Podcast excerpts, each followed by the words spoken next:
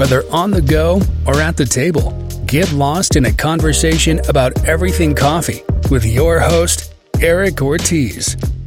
Hey everyone, welcome to Everything Coffee, a podcast that delves into the relationship of coffee with a variety of people, from manufacturers, cafe owners, coffee roasters, social media personalities, and so much more. This podcast takes on a deep conversation about everything coffee.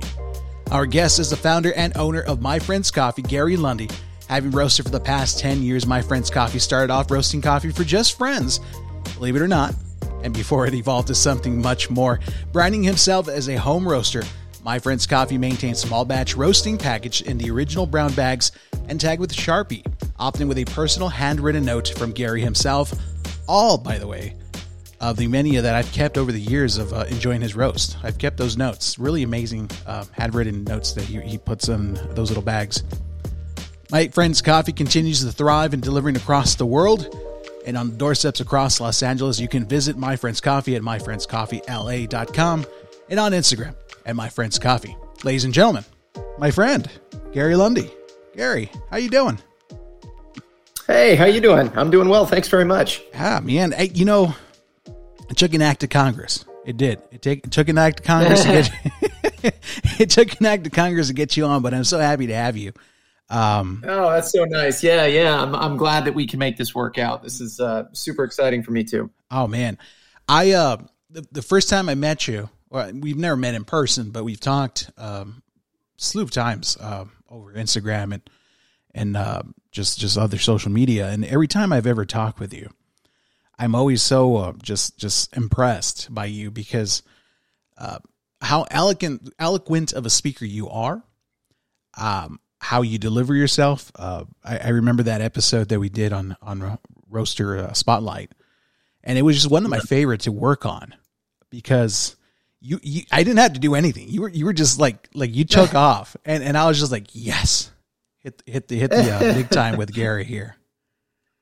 But well, um, uh, this is going to be a, a, tough climb for me this time to live up to expectations. So I'll do everything I can. You have a background in writing, don't you? I do. I do. Yeah. Um, I'm. Uh, I, I began as a well. I shouldn't say began. I still am a. I'm a professional screenwriter. Um, and my friend's coffee is a total accident. It was um, something that happened during the pandemic. It was a very happy accident. It remains a very happy accident. Um, but I've spent my life as a screenwriter. It's something I still do. And my friend's coffee is really my passion project that um, that I get to do and develop and dig into in uh, in the time that I have, and it's been unbelievably fulfilling. It's been a total surprise. I didn't expect it to turn into what it's become, and um, and it's a thrill to roast coffee for people, to get to talk to people about that coffee once they've had it, and then to sit down and chat with people I, like you about the process. I am going to toot your horn because I know you're not going to. But um, yeah. I, I will tell you right now, uh, there there are many roasters around the country, around the world, and I I find myself always going back uh, to Gary's roasts uh, for whatever reason. They're they're just impressive, and uh, I, oh, I, know you, you. No, no, it's it's just um, every time I've ever had anything you've made, I've always been left kind of like wow. Um, and, and I know that you've only been doing this as a home roaster for 10 years. You've been, you, you consider yourself a tinker of sorts? Yeah.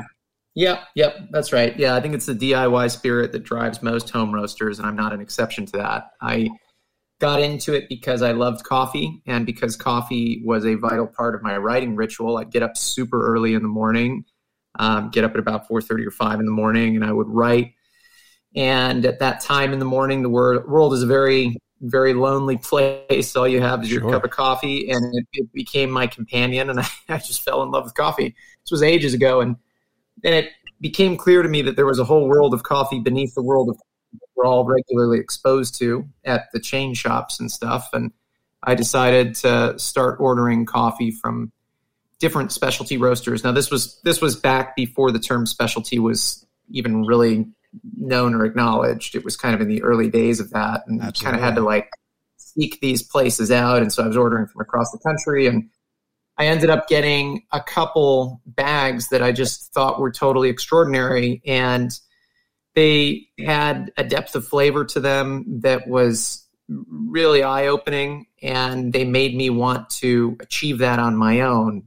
And it didn't seem like it, just didn't seem like it would be that hard. And that was foolish of me to think that. But I sort of, I, I had this coffee and I went, well, I think I could do that. And um, I really like just figuring things out on my own, tinkering, like you said, and, and trying to create experiences that other people have created for me without their help. And that's how it all began. So I bought this kind of shoebox size roaster that you just plug into the wall. I roasted in my old apartment and I would snake a dryer vent out the window and smoke out my neighbors. And uh, went on like that for a while. I was I was uh, removing chaff in the courtyard of my apartment building, uh, just past the coffee in between two colanders, and create a hurricane of chaff that my neighbors had to walk through too.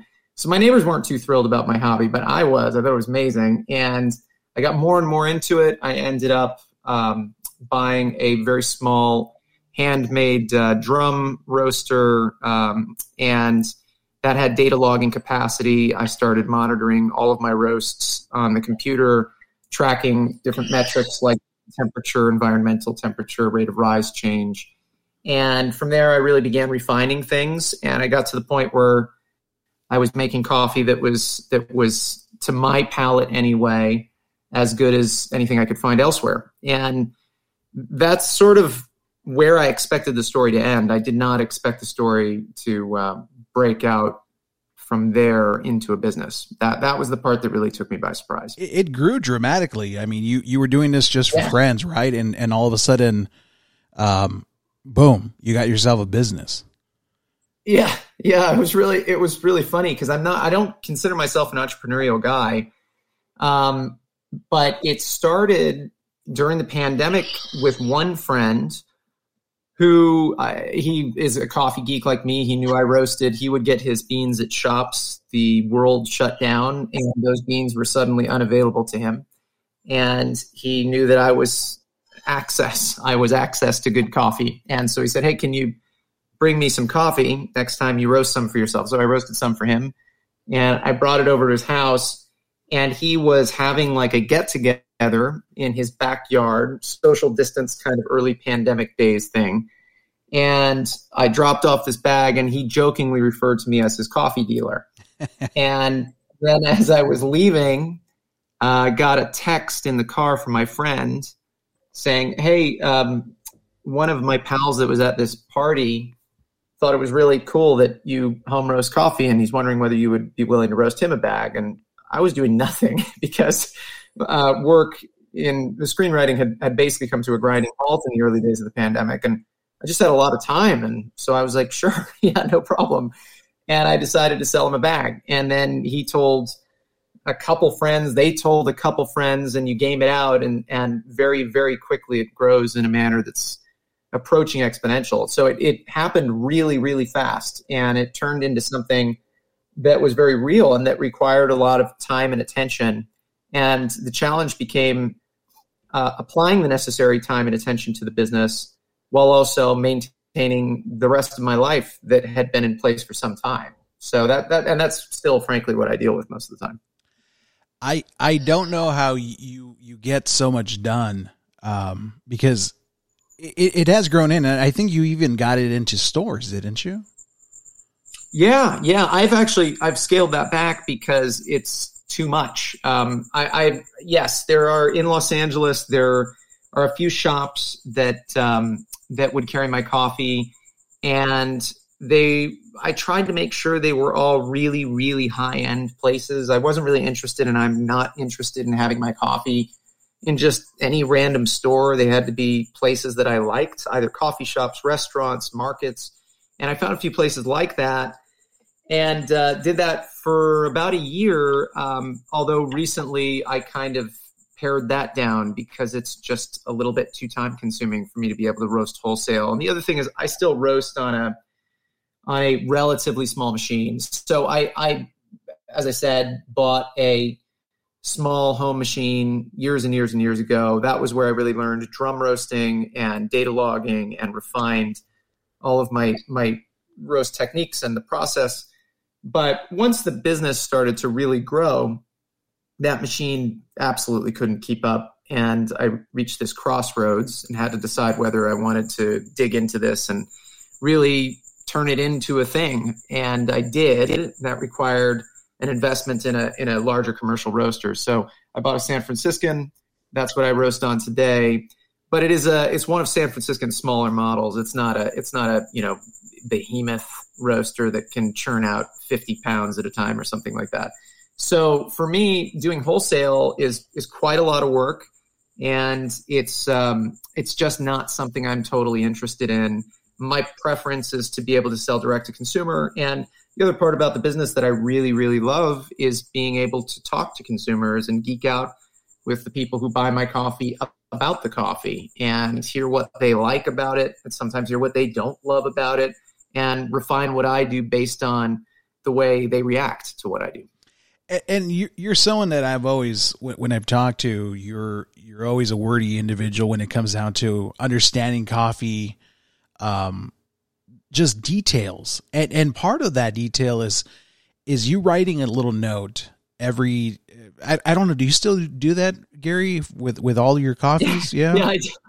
I do. Well, in the beginning, in the beginning I would write little novellas. I you know, I was like ridiculous. Like I, I, I was writing way too much. But I, but I I did that not I did that not out of some want to ingratiate myself with the customer, but more out of like a, a genuine interest in creating a rapport about the coffee and showing my enthusiasm for the coffee because you know if somebody's buying a geisha from me or something like that and they're paying good money for that bag i want them to know first of all that i've cared quite a lot in the creation of that bag that this is not something that was haphazard on my end and that i'm approaching this in a way that's really detail oriented so i would sit down and I would write a really, really serious note saying, here's what this coffee is. This is the processing that was used during production.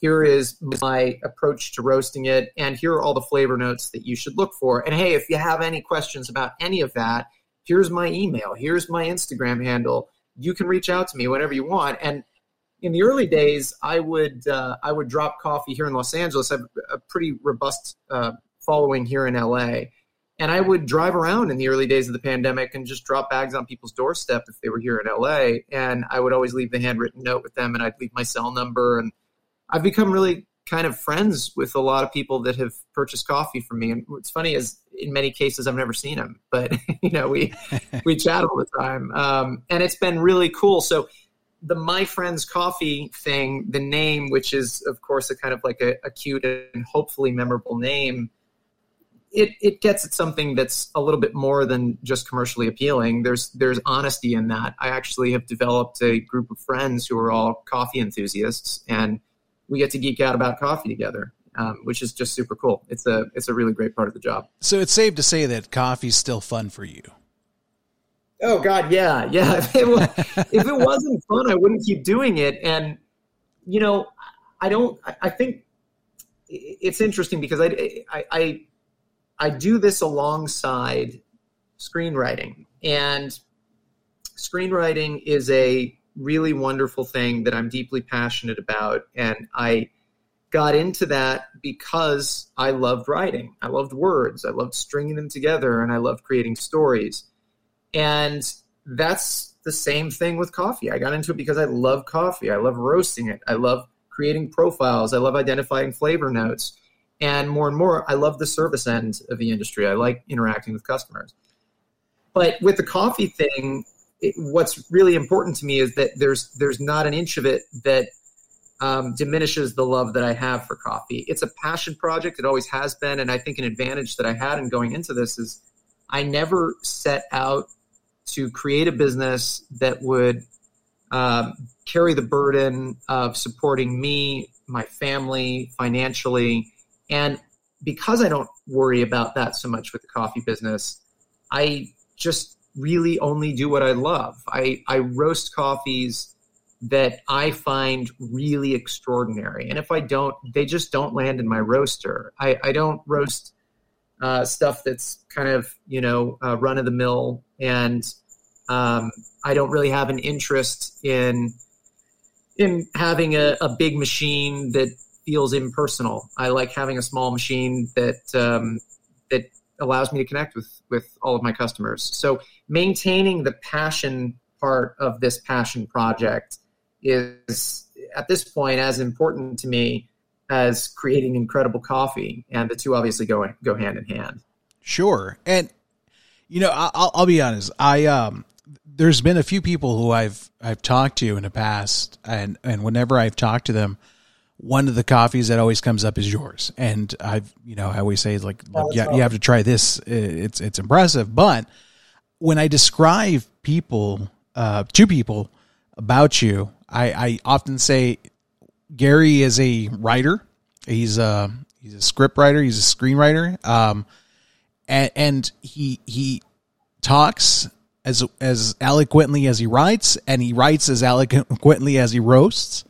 And and and and, and I know that sounds weird, but if anyone's actually had your coffee, they'll understand that the coffee is is just part of the whole like the ritual thing about getting coffee from from you because it comes with a handwritten note the bag that that I kind of talked about in the intro the brown bag that's still in a sharpie there's yeah. something just there, and I'll sound, it sounds weird, but coffee people may understand, but there's something romantic about the notion of coffee yeah. still. And it, yeah. it kind of just brings you to this classic state of coffee where it feels fancy and, and it feels mm-hmm. custom made for you. And, and that's how I've ever felt. That's why I've kept your cards, by the way. Whenever you've written something, I've always been like, damn, you know, this, that, that's just, just awesome and uh, and you're right. it doesn't. Awesome. It doesn't. Yeah, it doesn't toot your own horn or anything. It just literally says, "This is how this coffee was made. This is what I think I did to it. Hope you enjoy." Yeah, yeah, yeah. And I, I think the, the word you use there, romance, is is the right word. I, I think that for me, something about coffee, it it digs into craftsmanship. Um, an application of time and attention that just doesn't exist much these days. And you get to grab a coffee produced by hopefully a very caring producer and processed hopefully in a way that was totally meticulous. And you get to put it in a roaster and be just as caring and just as meticulous about it. And then you get to bag it up and you get to hand write on that bag you know and you get to write a note. And you get to say, here is exactly what you should be looking for in it, at least according to my sense of this coffee. And I, I think that that is a little bit romantic. There's something about that that's it's like uh, it's poetry in a cup. You just get to do all of this stuff, and you get to, for a brief moment, live in the cup of coffee. Hopefully, experience the same tasting notes, or if not the same, equally wonderful tasting notes that I've experienced and you walk away a little bit happier for that that little ritual that we all do five minutes each morning or however many cups you have each day but it's uh, it's definitely a romantic thing. I totally agree with that. I think that that's that's the right word. Absolutely. And and being as a gifted roaster that you are gary how how does one do that and and not really ever kind of start off or getting mentorship from someone or did you yeah, that's a really good question. So the the way I got started was, like I said, I bought this this uh, electric roaster that I would plug into the wall, and it was a crude machine. You don't really have much control. You're certainly not tracking um, all of the metrics that I track today, and and there's not really much consistency that's available to you in a machine like that. But you get the fundamentals of it. You get the idea that there's uh, transformation that happens that that transformation expresses itself via color change via aromatics. And the more you do it you can kind of develop a sense for those parts of it. And then once i started roasting on the um, on the drum roaster that i bought not the san franciscan but my first drum roaster which was as i said a really small machine it was only a 500 gram batch size. But once i started roasting on that and data logging I bought about every book I could find on coffee roasting. So I bought um, Scott Rao's books. He has, by the way, if anybody's listening to this and is looking for some guidance about what books you might want to check out, I absolutely would say that the first thing you should do is grab all of Scott Rao's books. Um, he's phenomenal, and he lays out in a very clear way all of the science um, that that undergirds drum roasting, and he shows you all of the variables that you need to be watching out for. I also bought Rob Hoos's book. Uh, he's excellent, and then there's uh, just a, a bottomless pit of information on the internet, as there is with any subject or craft. And just by bumming around on the internet enough, you can find out quite a bit. But at the end of the day, you get good at it because you do it over and over and over and over and over and over. And in my case, especially by the way, once I started uh, selling bags in uh, in the beginning of the pandemic, I mean, I had really over years and years and years really refined my roasts processed um, before that. But then all of a sudden, I had a 500 gram batch machine, and I had quite a lot of people that were expecting me to churn out coffee for them. And I wasn't doing anything else because work was basically shut down. So I honestly sat in front of this tiny drum roaster for hours and hours and hours, day after day after day, running batch after batch after batch, tweaking one batch and then tweaking it again the next one, and then again and again and again and cupping and cupping. And you know it's the it's it's the um, it's the 10,000 hours thing you know? If you do something long enough you just you start to get better and better at it. Sure. But i would say that i i, I, am not going to i'm not going to claim that all of this was self-taught because it certainly wasn't i had an unbelievable amount of guidance that came from somebody like Scott Rao, um, who I know, by the way, um, is just incredible. Like, guy is uh, a resource that I still use, and I would direct anybody to him or any of the other people that I mentioned, Rob Hoos and stuff like that. Um, they're invaluable resources. So it's a combination of practice, uh, repetition, and then study, if that makes sense. Absolutely, and um, I, I, I, I, I'm just impressed um, by everything you've done because I, I just am kind of floored by the idea of that there's these gentlemen and, and women out there that that have been doing this for, for far longer and uh, have not reached that uh, Zen level apparently of of roasting. And not only that, but you're you're you're not roasting like you you mentioned earlier. You're not roasting, um, you know, lesser quality beans. If, if you know, in, in that sense, you are selecting single origin coffees and rare coffees here. Um, yeah. And, and these are yeah. not cheap uh, for anyone that understands coffee in, in general, but the, the, the, green coffee that comes in, at, at, especially the rare coffees, I mean, it is a little pricier. And, and the quality that comes out, if, if you mess up, uh, you know, that that's it. And, yeah, and, and yeah, so that's, that's absolutely right. So I mean, I, I, and and for anyone that's kind of understanding, like if you've ever bought a geisha, you're not going to buy a geisha for for anything less than 20 something dollars. Um, and, and, the reason why is because it's so expensive wholesale. And, and then on top of that, roasting that, uh, and you're getting, you're not getting a full bag either. You're just getting maybe half of that. Um, yep. but it's just because it's so special. So how nerve wracking is it for you to be working with such fine coffee? Um, is it just something that you've just, just developed and you're just like, I, I'm into this. I'm, I'm just going to treat this as anything else. And, and go for yeah. it?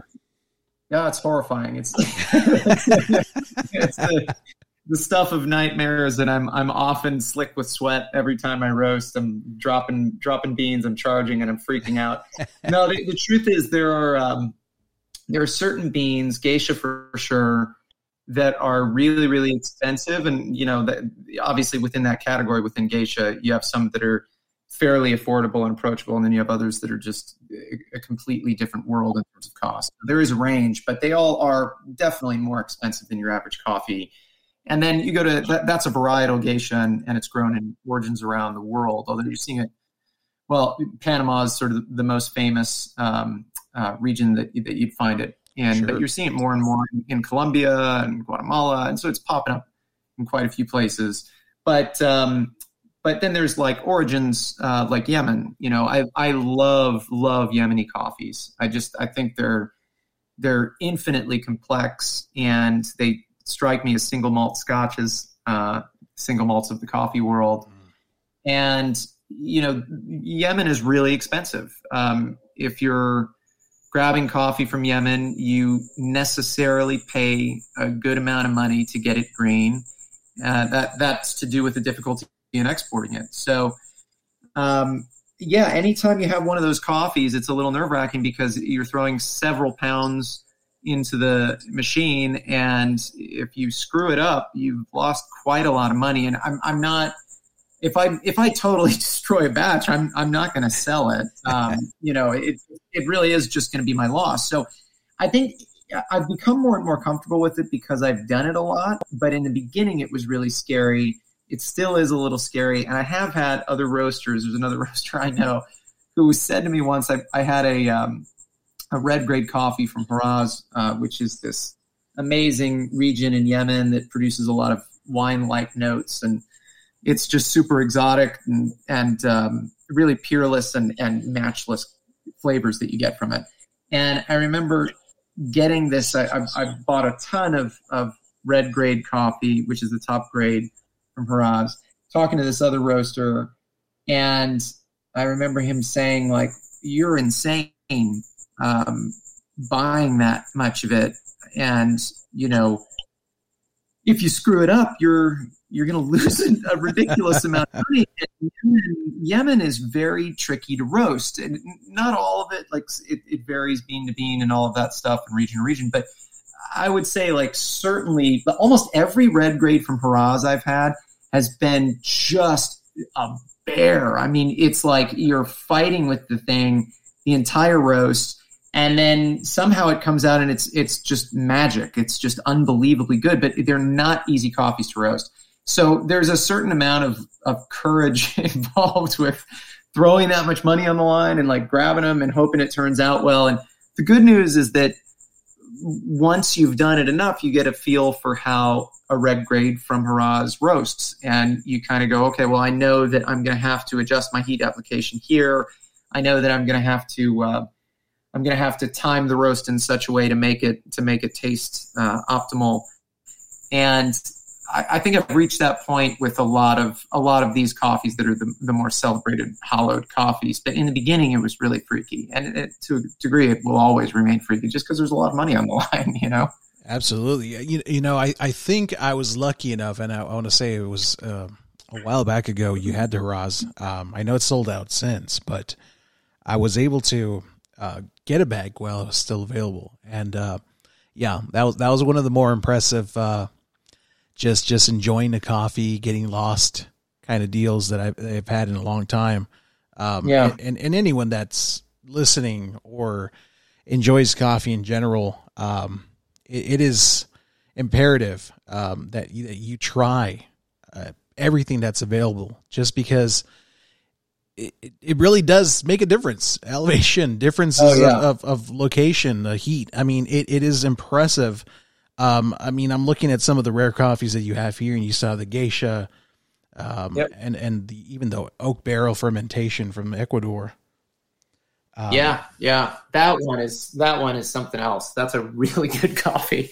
Um, that one is not at all oaky, um, or at least not not nearly as oaky as you would expect, given the style of fermentation and the name of the coffee. But it, it's really explosive in flavor, tons of fruit notes. Um, yeah, it's just really wonderful. And I think zooming out in terms of selecting coffees for the rare section of the website and of the menu. I, I'm always looking for something that feels just totally different. And the oak barrel is a, is a great example of that. I think it's a really, really just awesome coffee. It's very unusual. Ecuador is also, uh, just as far as origins go, I think Ecuador is one of the most exciting origins there is. I absolutely love coffee from Ecuador.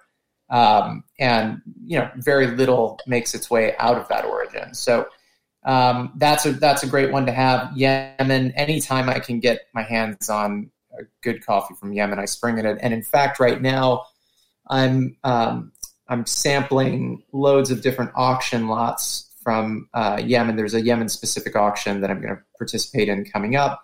And that's another thing that that recently I've been doing more and more of, which is buying auction lot coffees. Uh, I had a, a, coffee from Daterra, which is one of the best known farms in Brazil. Uh, it's called a Daterra Masterpiece. Those are auction only coffees. You, you can only get them if you participate in the Masterpiece auction. And I did that this year, and I had um, this coffee that was called the Armadillo, which was a uh, really wild experimental process. Paraiso was the varietal. It just it, it, was not the kind of thing that you you normally see, and it tasted just as unusual as the description sounds. And um, that's kind of what I go for with with all of those those rare coffees. It's just trying to find something that is a standout, you know, that feels different. And it all started with a boy and his young roaster. That's yeah, it, it, it, I'm just kind of like like wow for someone that treats this um you know that that didn't go full blown business but kind of thrown in thrown into a business because it, it just kind of became that um you, yeah. you've really kind of evolved it to like getting lots that are you know auction bid and rare collection yeah. of coffees i i'm just kind of like how does one do that like how does just one jump from one to another, um, and, and somehow you've done it um, eloquently. Where's um, my friend's coffee's future, Gary? That's such a good question. Um, I, am not going to have a very satisfying answer for you oh, no. because I don't think I've answered the question myself. But what I'd say about it is that I don't know how much bigger I want it to get. Um, the bigger it gets, the less personal it remains I've I've already noticed. I mean, it's grown so much now that I I still try to make sure that I include a handwritten note with each, with each package, and I I try to make sure that I connect with every customer in some way, or at least as many as I possibly can. But it gets harder and harder and harder. And in the beginning, I was really open to the expansion. And at this point, uh, if it gets much bigger, I'm gonna have to I'm gonna have to delegate responsibilities to people, and I I'm a guy who kind of holds too tight to the reins, I guess, and I don't love the idea of doing that. Um, so I don't mind it staying this boutique thing that people know about and that I don't necessarily advertise. I mean, this is another thing about the business. I don't really advertise it. I don't. I don't. Uh, I did this like a couple like uh, Facebook ads early on, which were almost just kind of jokes. But I, I don't do any of that at this point, and I don't really have any interest in doing any of that. And everybody that finds me finds me because they know somebody that's had my coffee, and if they're ordering from me, it's typically because they've heard I'm good rather than me telling them I'm good via some sort of piece of advertising. And I really loved that style of organic growth. So I don't love the idea of growing it in a different way, trying to hit it with a, an injection of steroids that makes it some massive thing.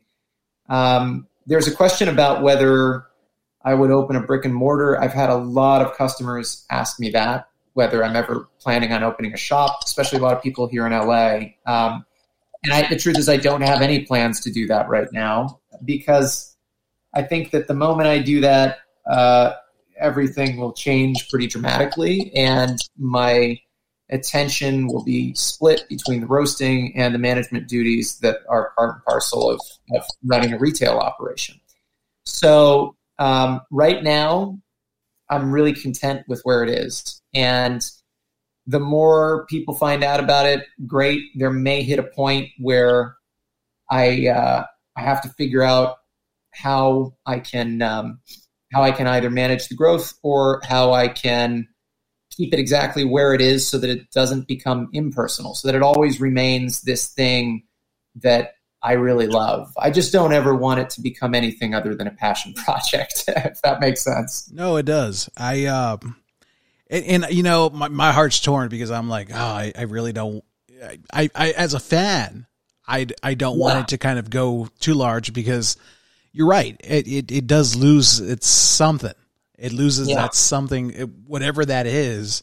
It, it tends to lose it from history speaking. Um, and, and um, Yeah, I mean it's it's a tough path going forward, but it's not a bad path though. Um, that's for sure. You, you you definitely got a good problem on your hands. Yeah, yeah, yeah, yeah. No, I'm I'm grateful to be in the position to have to consider things. No question. Yeah, yeah. And who knows? I mean, down the road, maybe I'm going to end up having a brick and mortar, and I'll have like some massive company with multiple locations. Yeah, you never know, Gary. You never know. Market or something like that. It's, it's just not something I'm planning now, but you know, I'll I'll be very pleased about it when I'm like retired and some you there know you like go. five stores out, something like that, yeah. that. That's the dream, man. That's the dream, Gary. Yeah, right, exactly. Gary, where can people find uh, my friend's coffee? So you can find it online. You go to uh, myfriendscoffeela.com, um, and that's where I sell pretty much everything. Um, there is uh, in the LA area, um, there is one shop that I still supply. That's the Handy Market out in Burbank. It's just an awesome shop. They have an amazing selection of specialty coffees, not just mine. You can check out the other roasters that are there too. I'm a big fan of a lot of them. Amazing craft beer and rare whiskey stuff there. Just a cool shop to be in. So um, if you're in LA, you can check me out over there. Um, and and you're also welcome to find me on Instagram. It's just my friend's coffee, and you can shoot me a DM, and I typically get back to you as soon as I can, and uh, you can order that way too. One other thing I should mention is that um, a lot of the coffees that I have, I don't list on my website, and that is mostly to do with the fact that it's kind of a bear listing things on the website. Sure. Um, managing the website, managing inventory, etc. Uh, that's that's a big time suck, and I have tons and tons of coffees that I roast um, for subscribers, for friends, for myself. They don't all land on the site. So if you're curious about what I might have that you don't see on the website, you're always welcome to, to send me a message on Instagram or you can send me a, an email, uh, Gary at myfriendscoffeela.com. And um, and I'll tell you what I have on hand. And sometimes you might find something cool that isn't on the menu. So that's a, another cool way of doing it. Absolutely. And ladies and gentlemen, Gary Lundy. Thank you. Um, don't forget to subscribe and get lost in conversation about everything coffee. Podcasts on Apple, Spotify, or everywhere you can get your podcast. Visit Everything Coffee at everythingcoffee.podbean.com. Visit us at Javas Jaxie on Instagram, on YouTube, and Everything Coffee dot podcast, I should say. And thank you for joining us and supporting local businesses in your city and around the world.